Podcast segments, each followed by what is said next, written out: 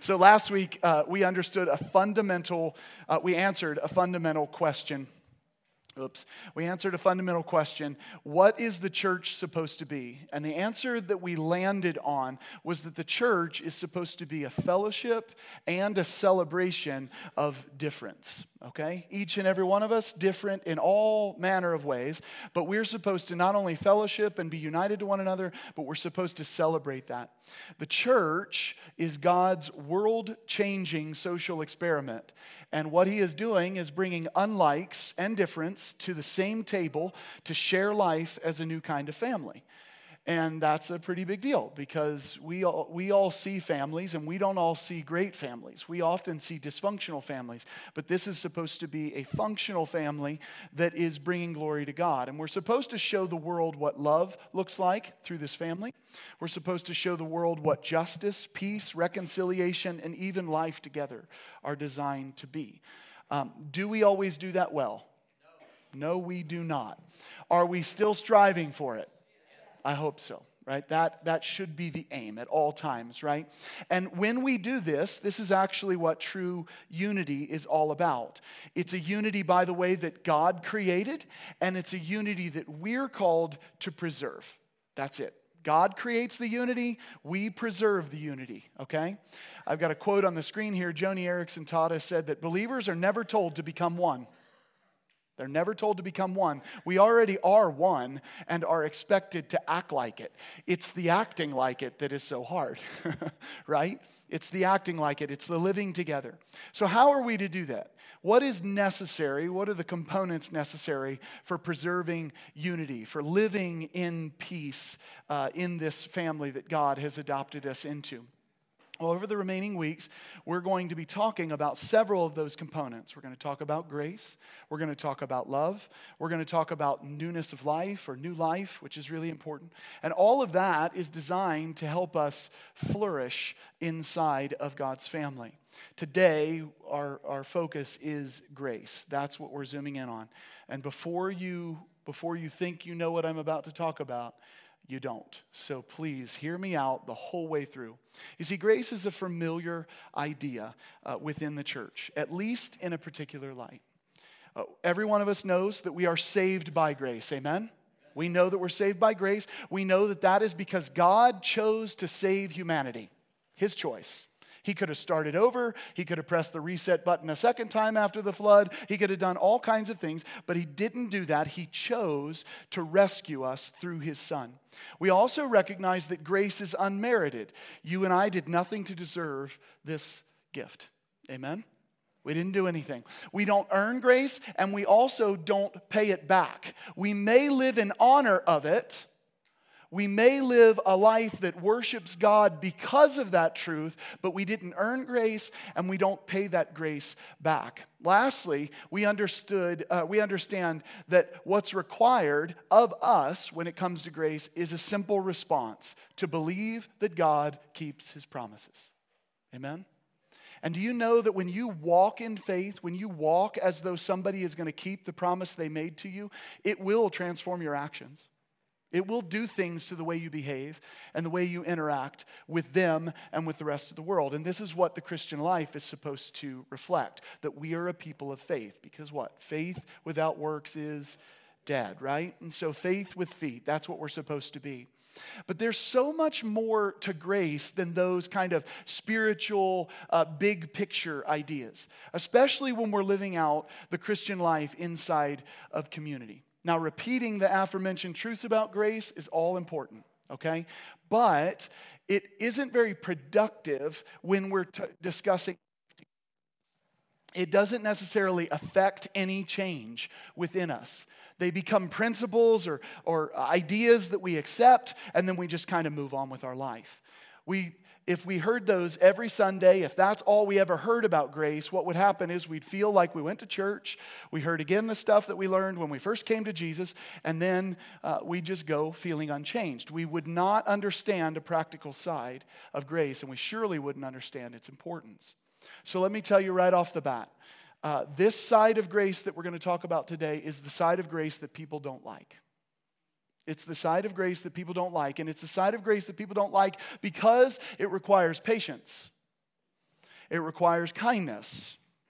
It requires humility. It requires less of you and more of the Jesus that you say resides inside of you, right?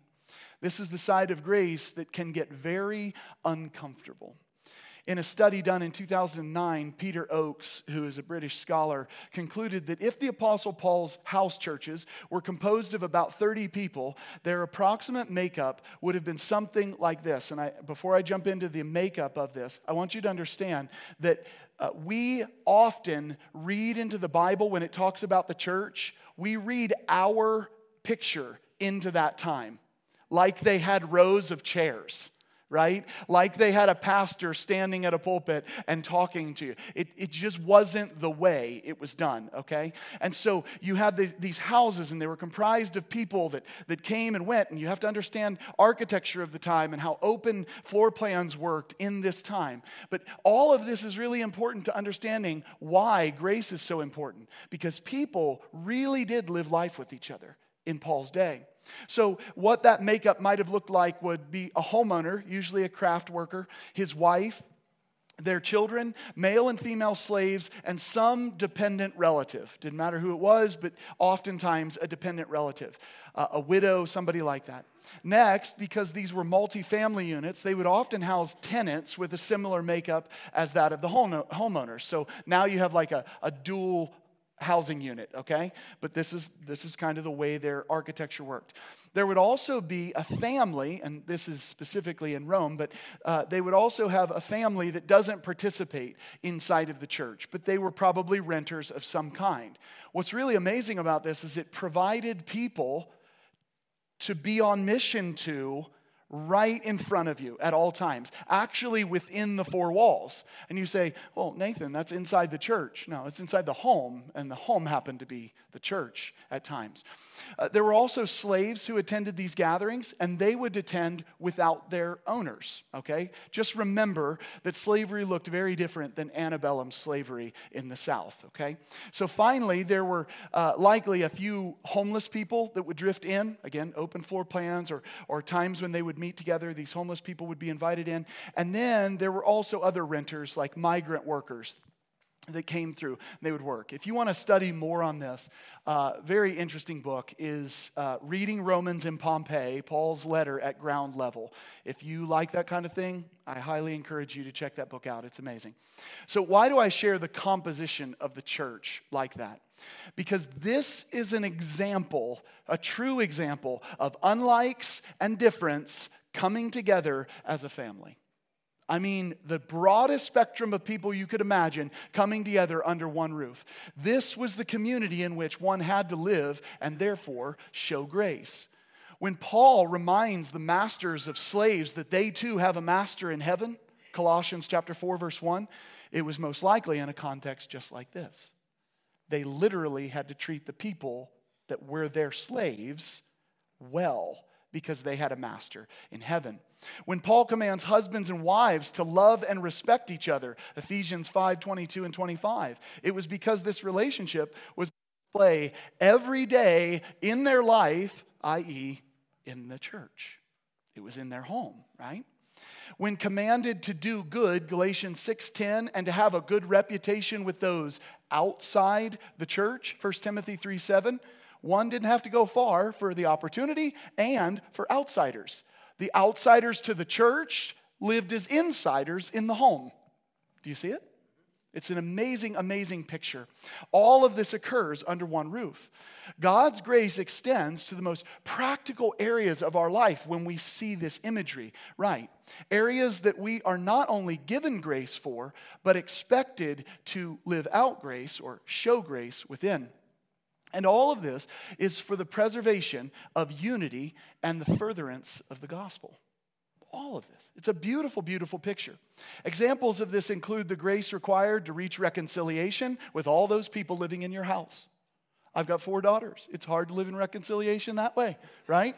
It's unbelievable. And you're supposed to live in reconciliation with two families living together and migrant workers coming to stay, and that one family that doesn't want anything to do with your Jesus, or other family members that think you're crazy because you've left, quote unquote, left Judaism for something else, right? So we, we have reconciliation. We're supposed to bless people with whom we disagree, or even those who are enemies or persecutors. Who knows what those other people who live in the house might think of your faith?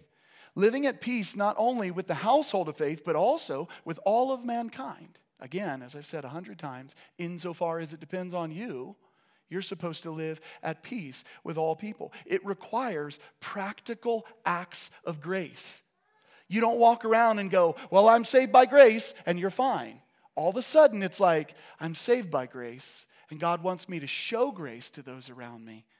And grace is unmerited favor, and now I'm going to show favor to people that have no merit for it. As a matter of fact, these people might be enemies, they might be against me, but I'm supposed to do this.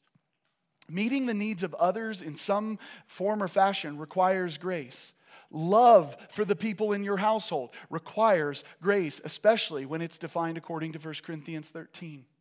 Scot McKnight uh, says that the first thing that you will see when grace takes over a person's life is a life shaped by love. Let us remember, let us remind ourselves that the challenge is to establish a grace centered and grace creating fellowship of difference.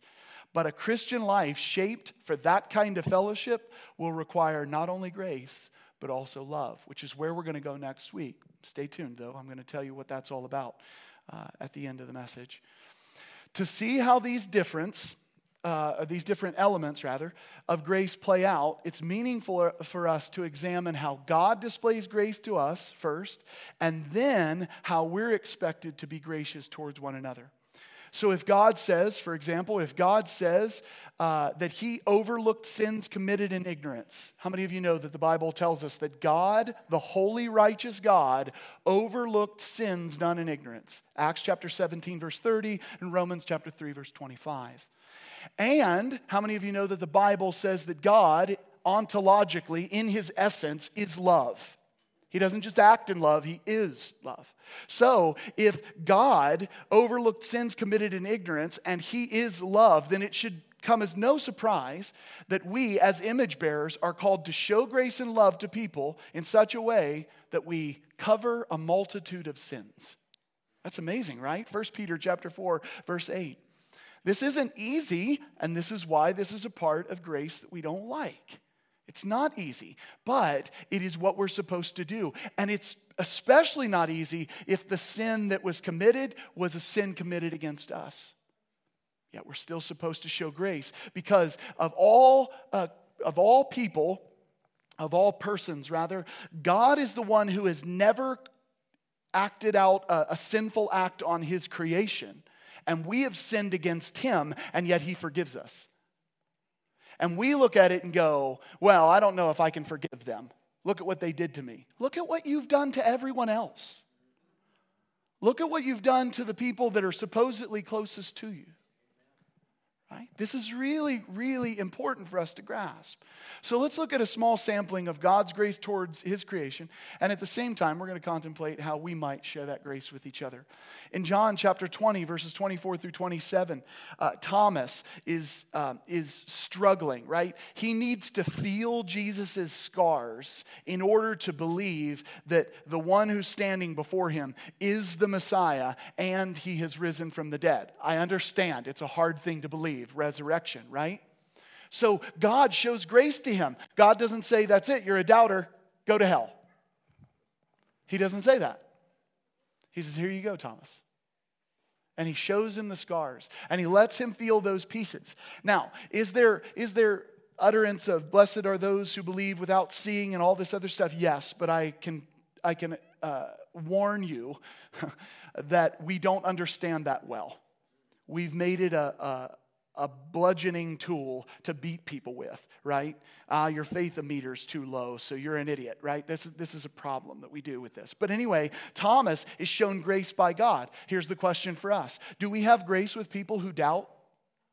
Do we have grace with people who doubt our word when we say, believe me? And they go, I'm to have to see some evidence. Or do we write those people off? Think about it. Jesus, in all of his mercy, after he's crucified, and risen shows Thomas that kind of grace. In Mark chapter 14 or John 21, Peter deserted Jesus, right? and then he becomes a key leader in God's church. Do we have grace on people who walk out on us when we need them most? It's exactly what Peter did to Jesus.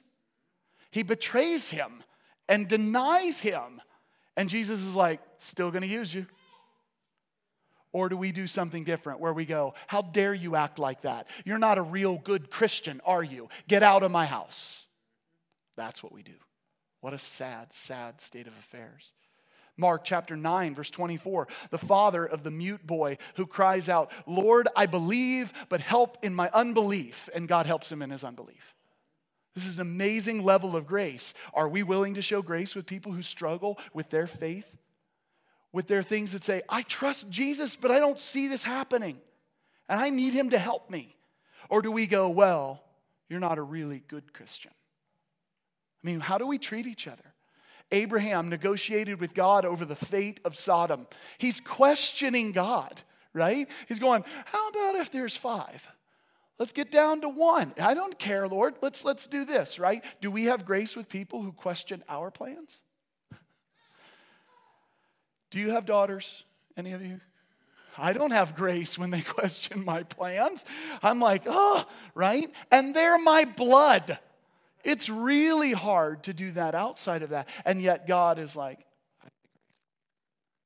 grace for you. You don't understand what I understand. How about Jonah in Nineveh?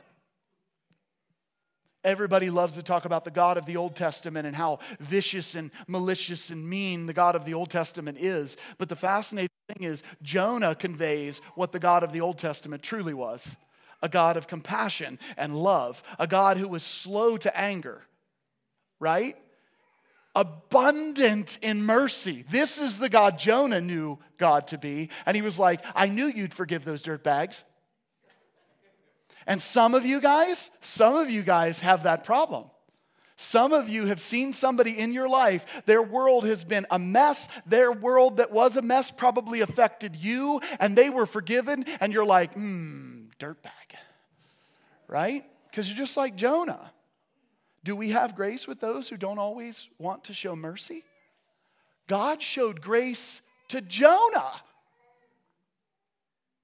God showed grace to Jonah. He also showed mercy and grace to Nineveh. But my goodness, Jonah's like, forget you. I'm not doing that. I'm going to go sail on a boat somewhere. Practical question How many of you are avoiding forgiveness by taking vacation? right? Avoiding the people around you. Bad idea. Bad idea. Deal with it, right? The woman caught in adultery in John chapter 8, verses 1 through 11. How do we handle walking into a blatant sin situation? Do we condemn those people or do we love people and call them to a higher way? I don't condemn you, go and sin no more. Are we those people? Or are we the people, listen to me very clearly, are we the people that say, go and sin no more and I'll be watching? Because if you do it, then I'll condemn you. It's a bad way to be. It's not gracious. James and John and their misplaced zeal in Luke 9 54, right? Uh, they're trying to call down fire from heaven on people. Idiots, right? we have grace for zeal without knowledge? I don't. I'm like, idiot, right? And God goes, What is going on here? Both with me and with them, right? Grace to people that just miss it. You got a young Christian that comes in and they're filled with all this zeal, but they don't understand things. And they start like plowing things down like a bull in a china shop. Do you have grace for them? Knowing that they just want to please God, they want to honor Him, they want to do their best. Just so happens they're doing it wrong. Jesus' disciples arguing about who's going to be the most important, Luke 9. Do we have grace for those who are vying for position? Or do we look at them and say, Oh, I see, you're a brown noser. I don't have any use for you. Is that what we do? Nicodemus in John chapter 3, verse 2, do we have grace for those who don't understand theological concepts? Or do we go, I'm sorry, I pity you for being stupid? Jesus doesn't have a problem. Jesus works with those who are wanting to learn. Jesus works with those who will submit to him. Uh, Jesus on the cross, the best example, I believe, of all grace. Luke 23 34. Father, forgive them, for they know not what they do. There's so much that can be talked about with regard to what that means. But do we have grace for the world when they don't understand what they're accomplishing for God's kingdom? They don't even realize that some of the, the stupid actions they're doing, God is using for good. Do we have grace for them? Jesus forgives all of us while hanging on that cross. And we're like, nah, that's just too much. I can't fellowship with you, I can't talk to you. These are just a few examples, guys, and the list goes on and on. So, what does this look like for us? How do we show grace toward one another? The short answer it's a lot of work.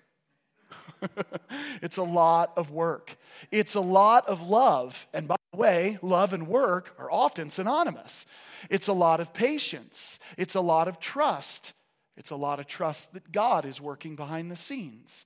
And it's a whole lot of humility. But here's what I observe church I just don't like that person's personality, so I won't go around them. Well, good for you, judgmental person. It's not good. It's not good. You fold your hands and you, and you pretend that you're better in some way. This isn't gracious. This isn't kind. This isn't loving. This isn't what Jesus would do. Anybody who is here for the devotional, this might be what James would do, but it's not what Jesus would do, right? It's really, really important, guys, that we start to learn this. I wish I could give you 10 easy steps to preserving unity, but there is no such formula, no matter what the preacher tells you. Instead, what I'm going to do today is I'm going to read you two examples. Two examples that I believe illustrate God's grace towards people as well as grace from people to people, or our grace to one another. The first one comes from um, Scot McKnight's book, A Fellowship of Difference, which is a great book, by the way. And he refers to, um, he tells a story of a famous person that you'll know. Here's how the story goes. In World War I in France, some English military were struck by German fire. Harry Ayres was killed, while the man next to him lived. The man who survived was Jack, or as he was named by his parents, Clive Staples, as in C.S. Lewis, the one we love. Alan Jacobs, an expert on Lewis, observed that the pre conversion Lewis was neither a particularly likable nor a particularly interesting person. That's awesome. We can't see that in C.S. Lewis, right? In his infamous Mere Christianity, Lewis insightfully describes the great sin as pride of self or self conceit. Lewis says it is the complete anti God state of mind, and he knew it by experience that anti God state of mind was his state of mind.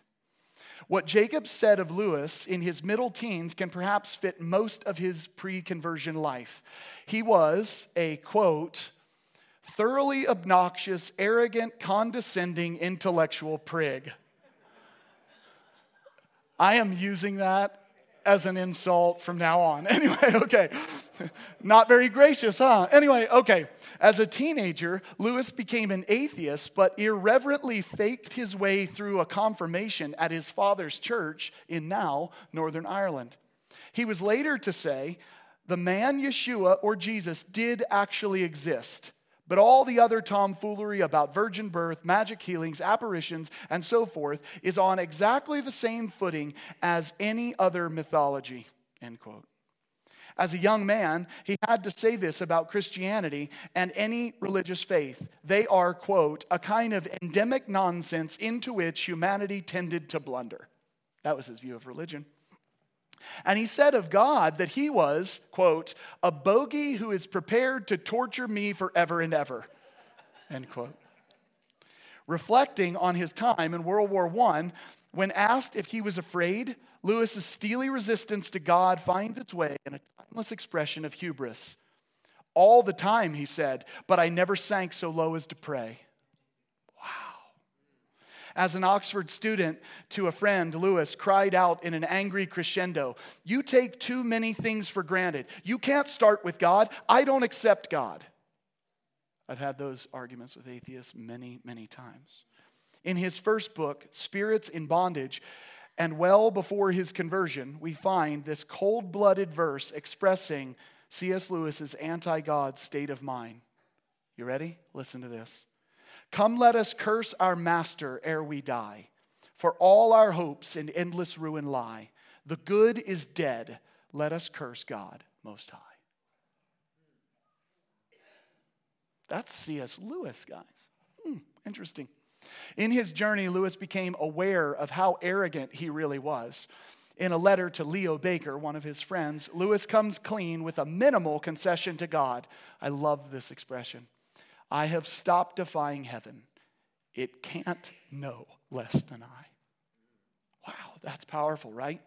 From arrogance, however, he moved to surrender. A famous passage in Surprised by Joy divulges his awareness that God was becoming present to Lewis. Listen to what he says here.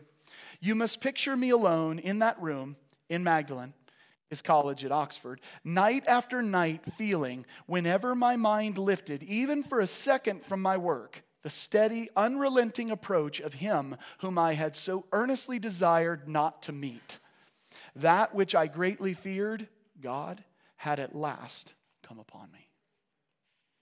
On September 19th of 1931, Lewis entered into a late night discussion with his friends J.R.R. Tolkien and Hugo Dyson that took him one step closer to his Christian faith. When they revealed to him that his love of myth should have led him to love the story about Jesus' dying and rising, Lewis took another step. God had become present in Lewis's inner world. But that night, Christ knocked on his door. During a trip to the Whipsnade Zoo, Lewis opened the door to Jesus Christ as the true Son of God and let him in. All at once, life made sense. Or, as Lewis put it later in, in his inimitable way, I believe in Christianity as I believe that the sun has risen, not because I see it, but because by it I see everything else. What's fascinating about that story is that it displays both God's grace towards Lewis even while Lewis mocks him. Curse God Most High? Staggering, right? But it also shows the grace of all of Lewis's friends with his arrogance and his hubris. As Lewis uh, is cocky and pushing his ideas and his agendas on people, they simply patiently walk with him through his journey. The question that I have for you is can we do this? Can we do this with each other? Let's put the skeptic out of the doors of the church just for a second. We want to welcome them in. But let's put them out of the doors of the church just for a second. What about those within the church that simply don't understand or believe in your creed, your confession, your theory, your idea? Are you okay? Or do you just go find a church where you can huddle up with the sames and the likes? It's a challenge, but this is exactly what the church today does. I really do believe, church, I really do believe that much of the organized church has been its own downfall. I, I have engaged with people in a far more robust, far more gracious, far more uh, uh, explanatory and deep fashion sitting at a jujitsu gym than I have in most churches. And I've been a professional Christian for 21 years. It's unbelievable how we've done with this. Am I advocating we abandon all the things that we've done and go back to home churches? No, I've seen most of those kill each other. Because all that happens there is the person who starts the home church wants to be the pope of their own world too. The problem lies in me. And I have to work on me. The way we show grace to one another is we start with, as Michael Jackson said, the man in the mirror. Never thought you'd hear a preacher quote Michael Jackson, did you? It's amazing, though. We have to start there. I was in a conversation on a Tuesday night with the leadership team, and it was kind of one of those after hours conversations, and we were talking about how uh, we see Acts chapter 2 and Acts chapter 4 uh, play out, where we see all these people having all things in common and they loved each other and they cared for each other. And the question was presented or posed how do we accomplish this? As if I have an answer. but uh, how do we accomplish this? And I do at least have one side of the answer, and that is you don't accomplish that or grace or anything else in the Christian life by legislating it. You accomplish it by doing it yourself. If you want to have all things in common with the people around you, good, give everything you have to them. But until you do it, shut it. Until you do it, it's never going to work. Until you do it, don't complain that your neighbor isn't doing it. This is what political systems try to do, right? They try to legislate the system. But here's how you start to show grace. Here's how the church begins to be a gracious uh, entity. You show grace, and I'll show grace, and I'll do it for me. I'll do it on my time. I will do it to glorify my King and my Savior. That's what needs to happen, right? So it starts with me. It starts with me. C.S. Lewis was shown grace by God. C.S. Lewis was shown immense grace by his, uh, by his friends and the people around him. And the question that's present to us is can we show that level of grace to the world around us? The second story is the story of Paul's conversion in Acts chapter 9. We've got Paul and Ananias, and I'm going to skip the part of this amazing transformation that Paul goes through and being blinded by God and all of this cool stuff. And I want to get to the, just the practical stuff where, he, uh, where God starts dealing with Ananias. He says, Now there was a disciple at Damascus named Ananias, and the Lord said to him in a vision, Ananias. And he said, Here I am, Lord. And the Lord said to him, Get up and go to the street called Straight and inquire at the house of Judas for a man from Tarsus named Saul for he is praying, and he has seen in a vision a man named Ananias come in and lay his hands on him so that he might regain his sight. If you remember, Paul had been uh, struck blind by God.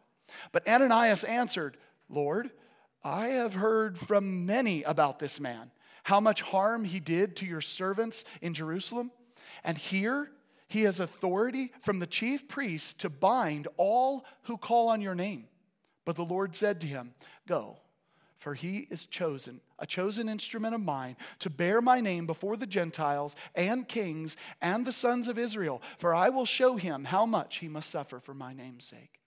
So Ananias departed and entered the house. And after laying his hands on him, brother Saul said, Brother Saul, the Lord Jesus, who appeared to you on the road by which you were coming, has sent me so that you may regain your sight and be filled with the Holy Spirit.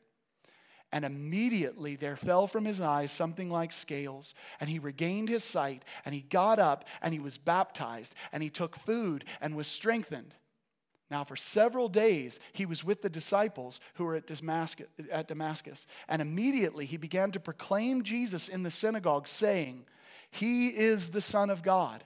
All those hearing him continued to be amazed and were saying, Is this not he who in Jerusalem destroyed those who called on this name?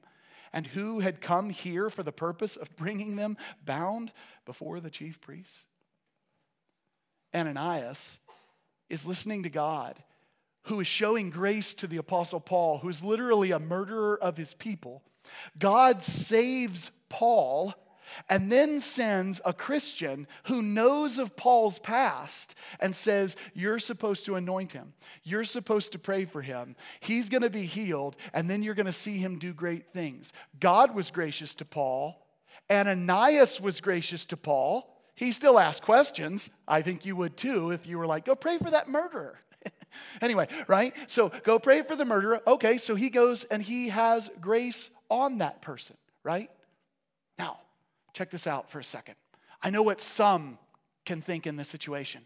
You divorce yourself from a personal situation and you go, I could pray for a murderer tomorrow. What if it was a murderer of your people? Don't, don't think for a second you could do it because you're awesome. If you're Ananias and your very own brothers and sisters are being killed, you're going, Are you serious? Right? Are you? Wait, hold on. This is brutal, Lord. What are you telling me to do? And the Lord is saying, I want you, and this is amazing. Ananias, I want you to be your namesake. Do you know what the name Ananias means? The name Ananias means that God shows grace. Right? The Lord is full of grace, is the meaning. The Lord is full of grace. Ananias, I want you to be who I am, full of grace.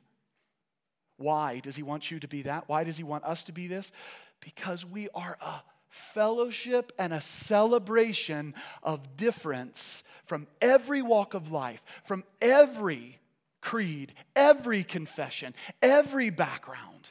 And God goes, I will save you all, and I will ask you to be my family, and I will ask you to love each other. You want to know what I find to be the biggest problem in the church today? We can't even get along because we don't like people's personalities, let alone somebody who murdered our people, let alone somebody who has done atrocious things to people. We are so opinionated, church. Did you know that? Turn to the person next to you and say, You are so opinionated. My mom and dad, who are married for 46 years today, are like, We've said this to each other for 46 years. right? You are so opinionated. The truth is, you are. And if you're resisting the idea that I'm presenting, you're proving my point. Being uh, less than gracious at this moment. No.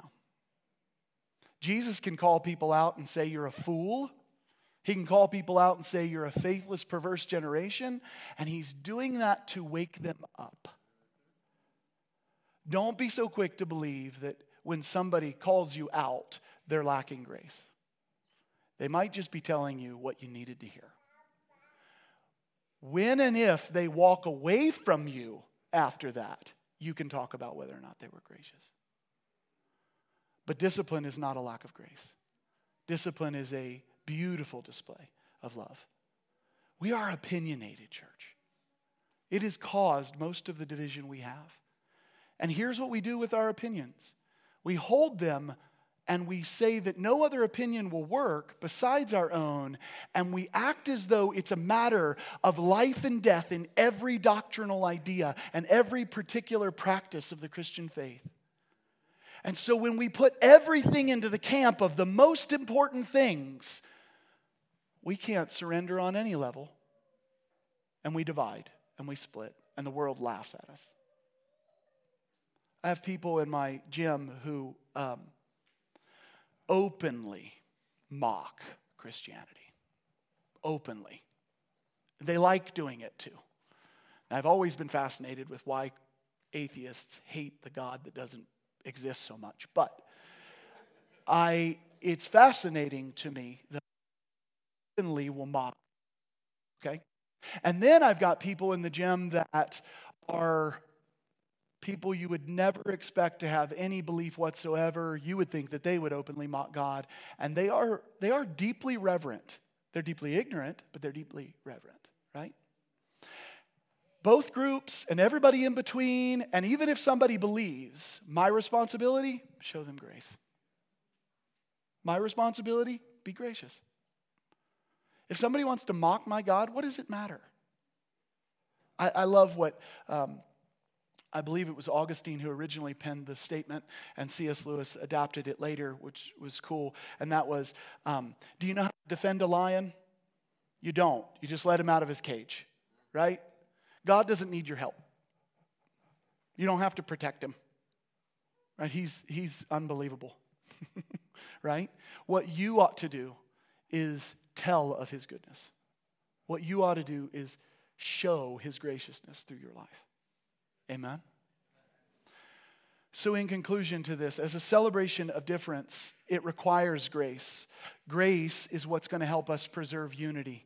Grace is extremely practical. I want to end our time with two passages of Scripture that I think really put feet to our faith when it comes to grace and when it comes to uh, this unity, this celebration of difference.